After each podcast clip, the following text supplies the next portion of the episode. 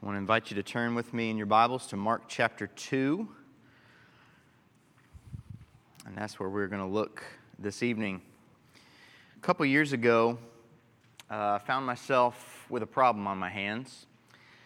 So when Samantha and I had bought our first house, we bought a house that we could afford, and obviously it was a little older, and we knew that there could potentially be some issues with it.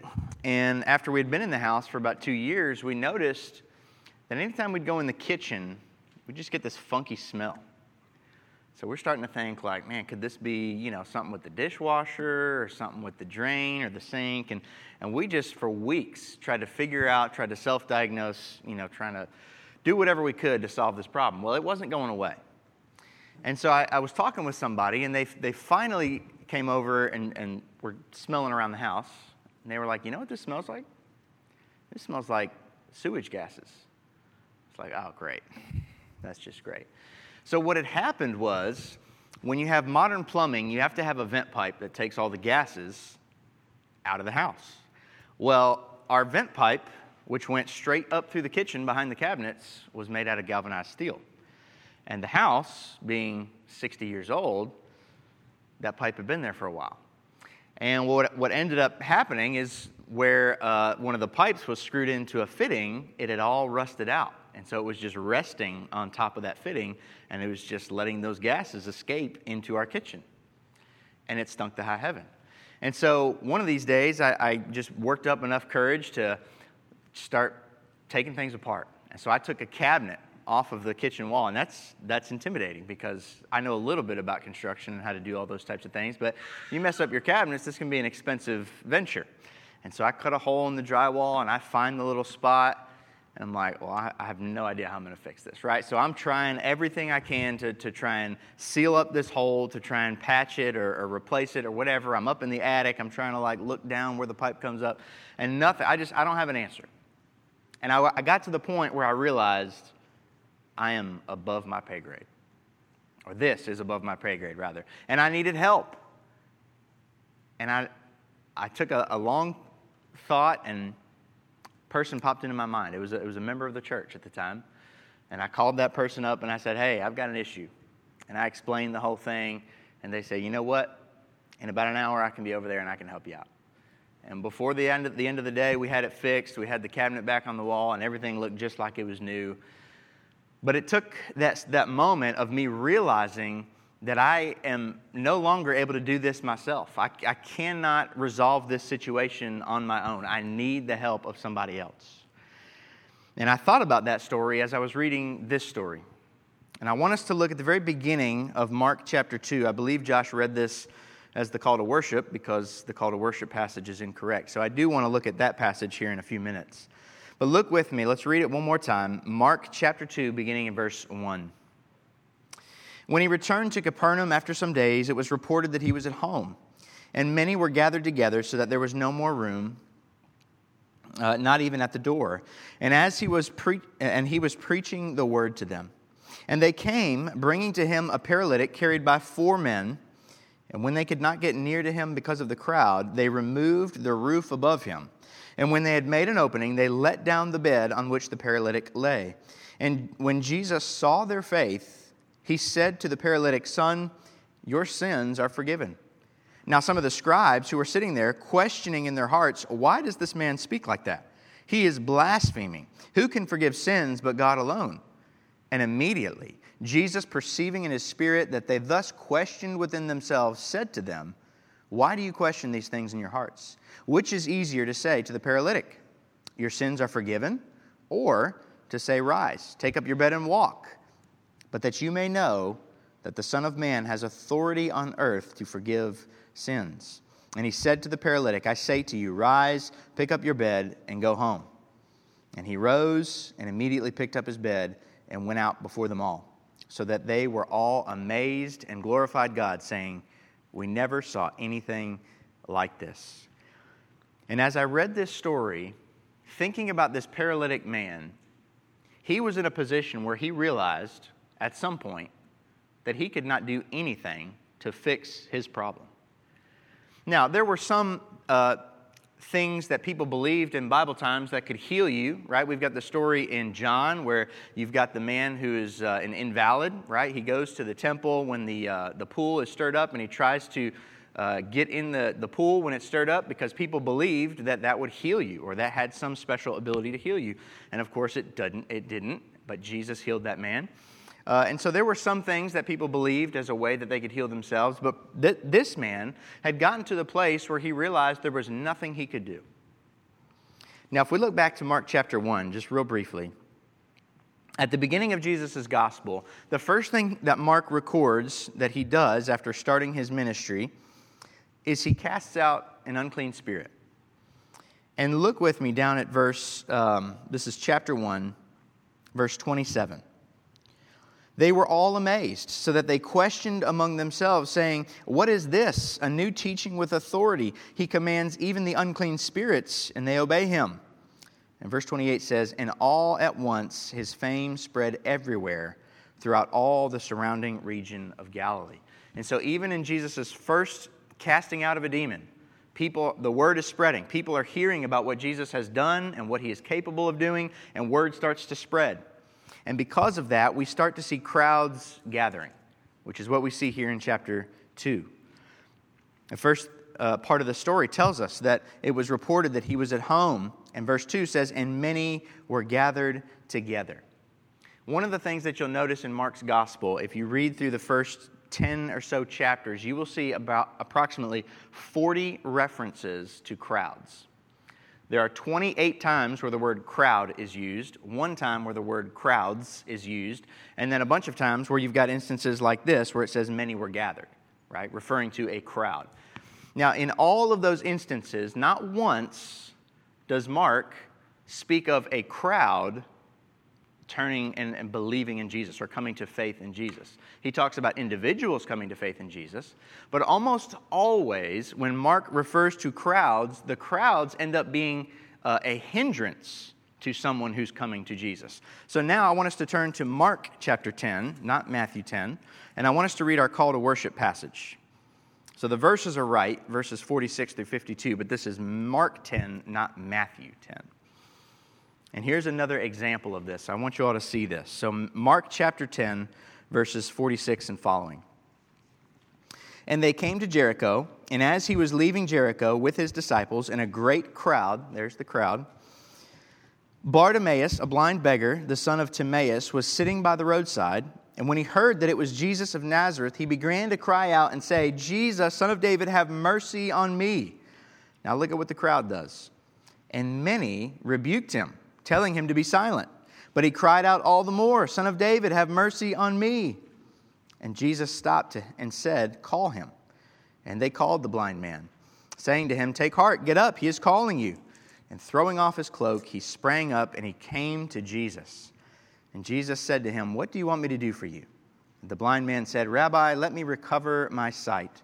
And Jesus said to him, 'Go your way, your faith has made you well.' And immediately he recovered his sight and followed him on the way." And so what we see in that example as well is you've got these crowds that are following Jesus, and Bartimaeus realizes as a blind man that his only hope to regain his sight, his only hope for healing is Jesus of Nazareth. And so when he hears that Jesus is passing by, he is not going to allow the crowd to hinder his opportunity to talk to Jesus. And so he cries out. And even though they tell him, "Hey, Bartimaeus, quiet down, you're embarrassing everybody," he cries out all the more. So crowds play a big role in Mark's gospel. And we see that here when Jesus is at this house.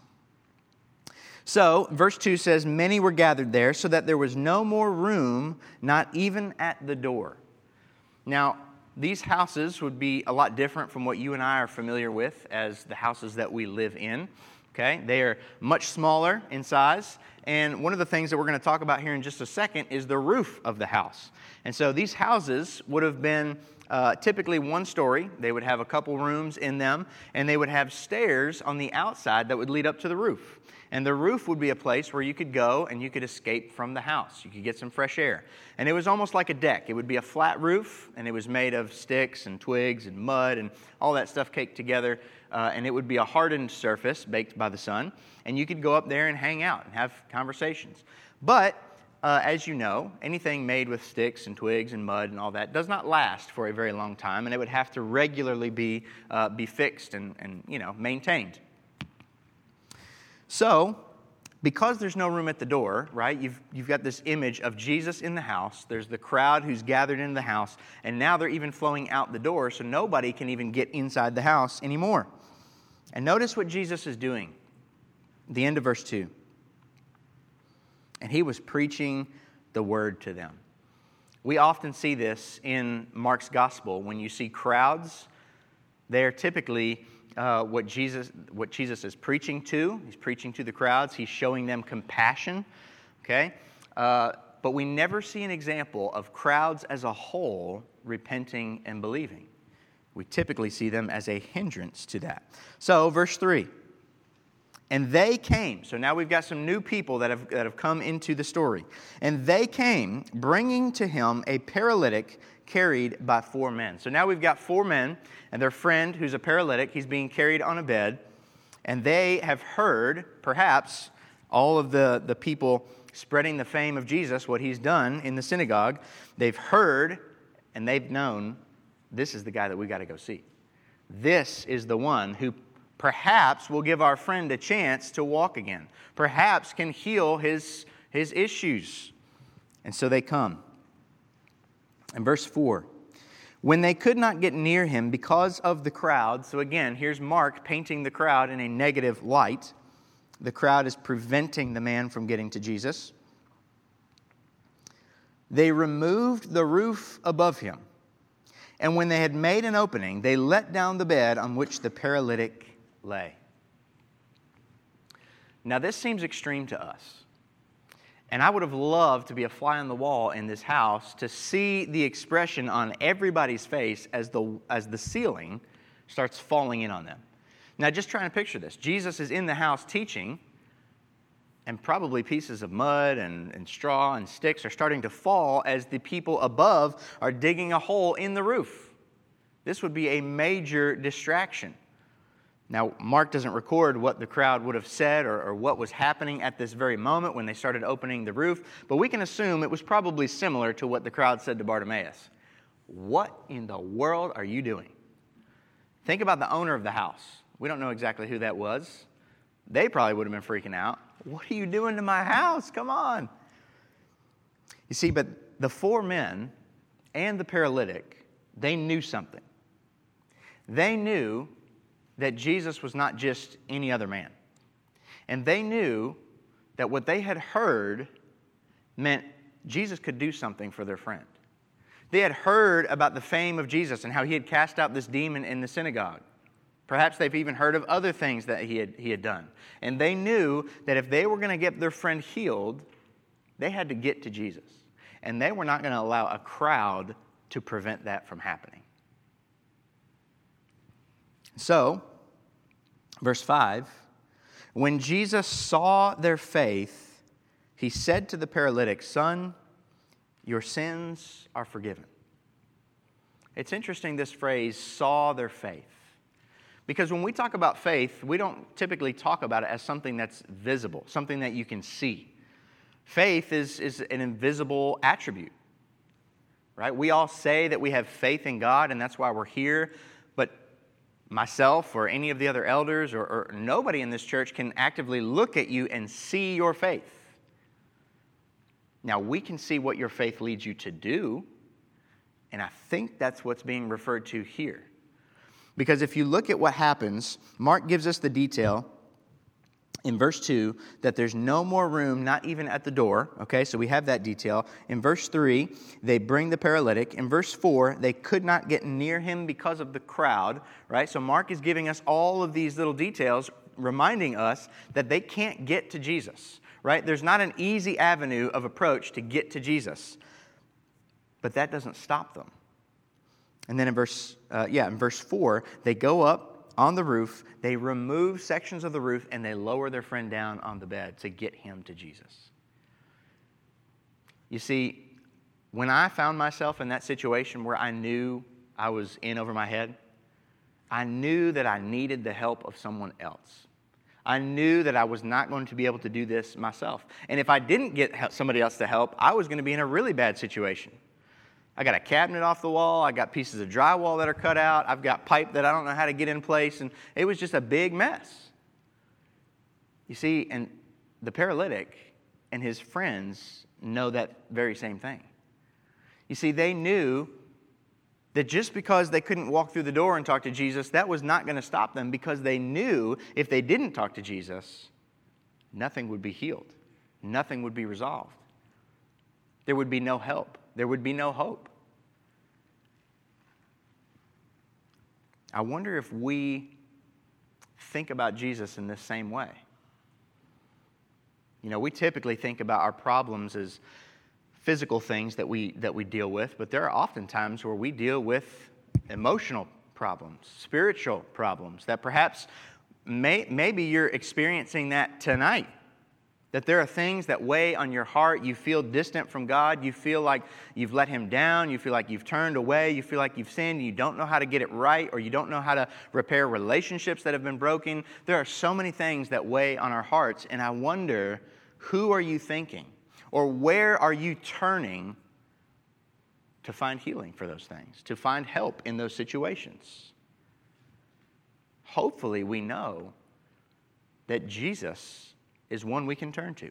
Hopefully we know that Jesus will accept us. And verse 5 tells us that when Jesus saw their faith. Now this could have meaning that we're missing as well, right? Jesus has the ability to see whether we have faith or not. But Jesus saw the extent that they went to get to Him. And everybody else around them saw that too. And Jesus' response is to say, "Son, your sins are forgiven." Now that's a bold proclamation. But He addresses him as son. This is what God refers to His children as, sons and daughters. Right? We are adopted by God, our Heavenly Father. This is an endearing term. I have two sons, and I don't call anyone else my son. That is a special, unique term that I use for my own sons. And I have one daughter, and that's a special, unique term that I use for my one daughter. I don't call anybody else or any other little kids my daughter. That's unique to me. And Jesus says to the paralytic man, "Son, your sins are forgiven." Now, if the story ends there, it's like, oh, that's so sweet, that's great, that's awesome. But it doesn't. So now in verse 6, we see some of the people who make up this crowd. Now remember, I've already told you a couple times that in Mark's gospel, typically the crowd is a hindrance for people coming to Jesus. So let's see what happens in verse 6.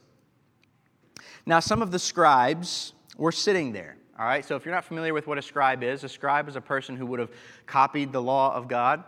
Typically, they were Pharisees, and their whole life was dedicated to copying the law of God, the Bible, all of these different things. So they would be very familiar with the Old Testament. They would be very familiar with the laws of God. They would be very religious people, okay? Now, some of the scribes were sitting there, so they're making up part of the crowd, okay? So now we know a little more about the crowd. There's some scribes there. And they were questioning in their hearts. Why does this man speak like that? He is blaspheming. Who can forgive sins but God alone? Now, interesting thing about what they say in their hearts. Notice they don't say this out loud. They're thinking this in their hearts.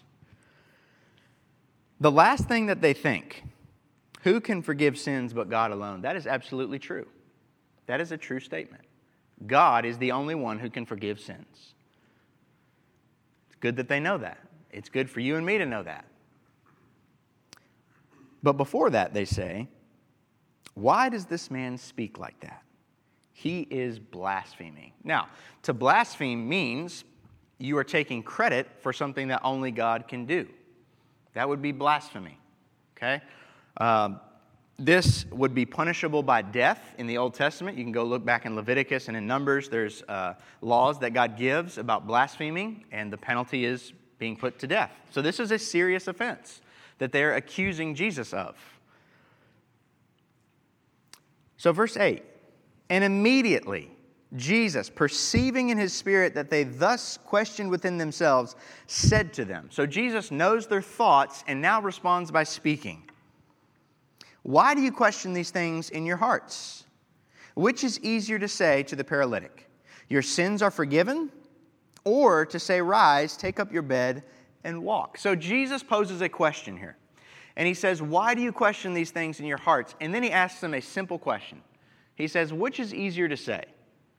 Son, your sins are forgiven, or rise, pick up your bed, and walk. Now let's consider those two options. If Jesus said, son, your sins are forgiven, can anyone verify if that's true? Nobody in the crowd can verify if that actually happened. Nobody. But if Jesus says, okay, so let's say nobody can verify that. So if they just get up and leave with their friend, nobody knows if that actually happened. But if Jesus says, pick up your bed and walk, that can be verified. Because if he doesn't, then everybody's going to say, okay, Jesus, yeah, great authority you got there. But if Jesus says, son, your sins are forgiven, without saying, pick up your bed and walk, and then he picks up his bed and walks, what can we infer from that? That his sins really are forgiven. So Jesus is posing the question to the scribes, these religious people, it would be easier for me to say, your sins are forgiven, and then have no way to verify it, or to say your sins are forgiven and to watch the man walk, pick up his bed, and leave. Because that is going to point to the reality of the spiritual situation, which Jesus says your sins are forgiven. And so he asked them that question. And then verse 10, he says, but that you may know that the Son of Man has authority on earth to forgive sins. So this is the reason why he is saying what he's saying. He says, I want you to understand that you may know that the Son of Man has authority on earth to forgive sins. He says, that's why I said, son, your sins are forgiven.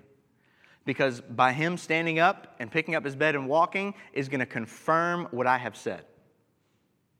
You see, because Jesus is wanting people to understand that he is God. He wants people to understand that he has the authority to forgive sins because he is God. Let's remember, the scribes were saying, who can forgive sins but God alone? And that is a correct statement.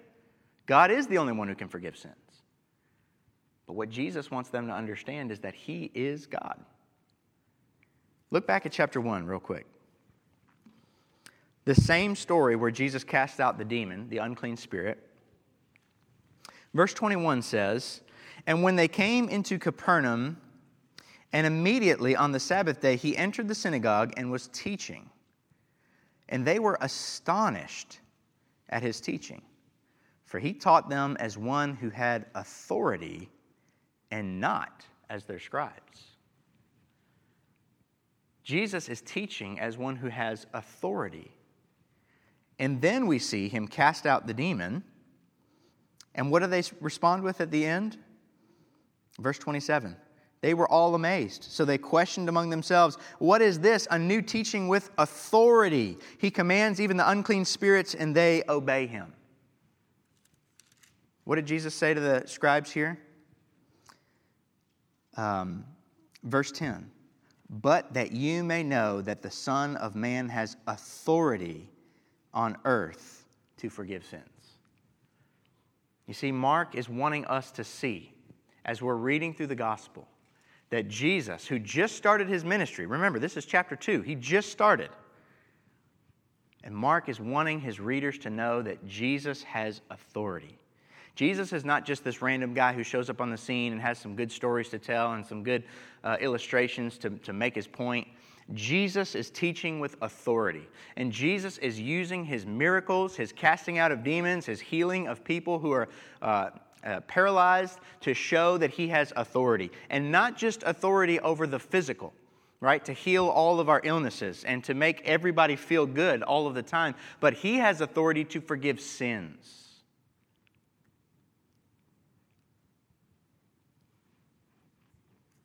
Look back at chapter 1 one more time. Verse 23. And immediately in their Immediately there was in the synagogue a man with an unclean spirit, and he cried out, look at what he says, "What have you to do with us, Jesus of Nazareth? Have you come to destroy us? I know who you are, the Holy One of God." That's a demon who makes that proclamation. Have you come to destroy us? You see, they know what Jesus will do ultimately. They know that there will come a day where Jesus will destroy them. And they were asking, is that now? Because we know who you are, the Holy One of God. That's what the demon says. Now back to chapter 2. What do the scribes, the religious people of the day, say? Verse 7. Why does he speak like that? He is blaspheming. Notice the contrast between the demons. They have a correct understanding of who Jesus is. That doesn't make them believers. That doesn't make them forgiven of their sins, right? They're demons. And then you've got the religious people who think that they are in a right relationship with God, and they don't understand who Jesus is. And I think there's so much danger of us being in that position as well. We may not like to hear that, but we have got to check our hearts every single day to make sure that we are believing who Jesus really is, and that we are taking our sins and our issues to Him when we realize they're there. Because I think so often we can be like the scribes, who we love to be around and to hear people preach, and we love to be in the midst of all the religious activities that are going on, but in our hearts we're questioning, can God really do that? I know there have been times where we've seen people walk into the church and our first thought is, what are they doing here? They don't belong here.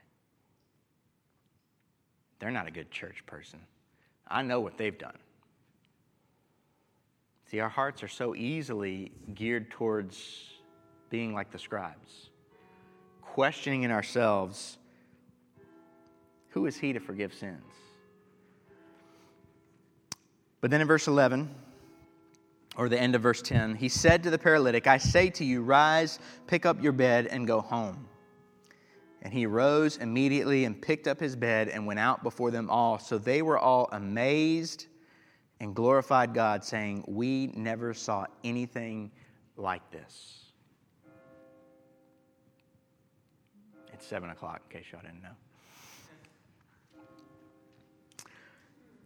See, what's really interesting about this passage is just the way Jesus goes about all of it. You see, Jesus knows that there's this paralytic man and his 4 friends, and they've got faith. They believe that Jesus is able to do something. They believe that Jesus is able to heal. And so they go to an extreme measure to get to Jesus. And Jesus sees their faith, and Jesus acts. He does something. He forgives the paralytic man of his sins and clearly heals his physical condition as well. And then, at the same time, he's got all of these religious people who are questioning in their hearts, who is he to say that he can forgive sins? And Jesus doesn't flip out on him. He doesn't lose his cool. He just simply says, what's easier to say? But what I want you to know is that the Son of Man has authority on earth to forgive sins. I could have said whatever I wanted to say, but what I want you to know, what I want you to leave here understanding, is that the Son of Man has authority to forgive sins. And that's what I want you to leave here tonight knowing, that Jesus forgives sins. You see, all of us are sinful. All of us have things in our past that we are ashamed of, that hurt, that we wish we could jettison or get rid of. But we can't. But we have to understand who Jesus is. He has authority to forgive sins, and He will. If we will come to Him, if we will confess our sins, if we will lay them and expose them to Him and confess them and repent, He will forgive us of our sins. And He wants you to know that. He wants you to be confident in that. So whatever it is that's burdening us, whether it's sin, maybe we've got a certain sin issue in our heart that we've been trying to deal with, we've been trying to keep it secret, we're embarrassed, we don't want other people to know, we can take it to Jesus. No matter what issues we deal with, no matter what weights we carry, no matter what burdens are weighing our heart down, Jesus wants us to understand He is the one that we can take them to. He is gentle. He is gentle with the paralytic. He's gentle with the friends. He's even gentle with the religious person who thinks they know more than Jesus. Jesus will accept us, and Jesus will forgive us. Let's pray. God, thank you so much for Jesus. Thank you that He has authority on earth to forgive sins. Lord, all of us are in the position of needing forgiveness. Every one of us. And God, we are thankful to hear the words of Jesus that He has the authority to forgive them. Lord, may we be quick to run to Jesus. May we always be ready to seek Him, knowing that He will accept us and forgive us. God, we thank you that Jesus is kind and lowly and compassionate towards us. And Lord, I pray that as we continue on our week, a new week, that you'd remind us each and every day for us to seek after Jesus, to trust Him, knowing that He will forgive us. And it's in His name we pray. Amen.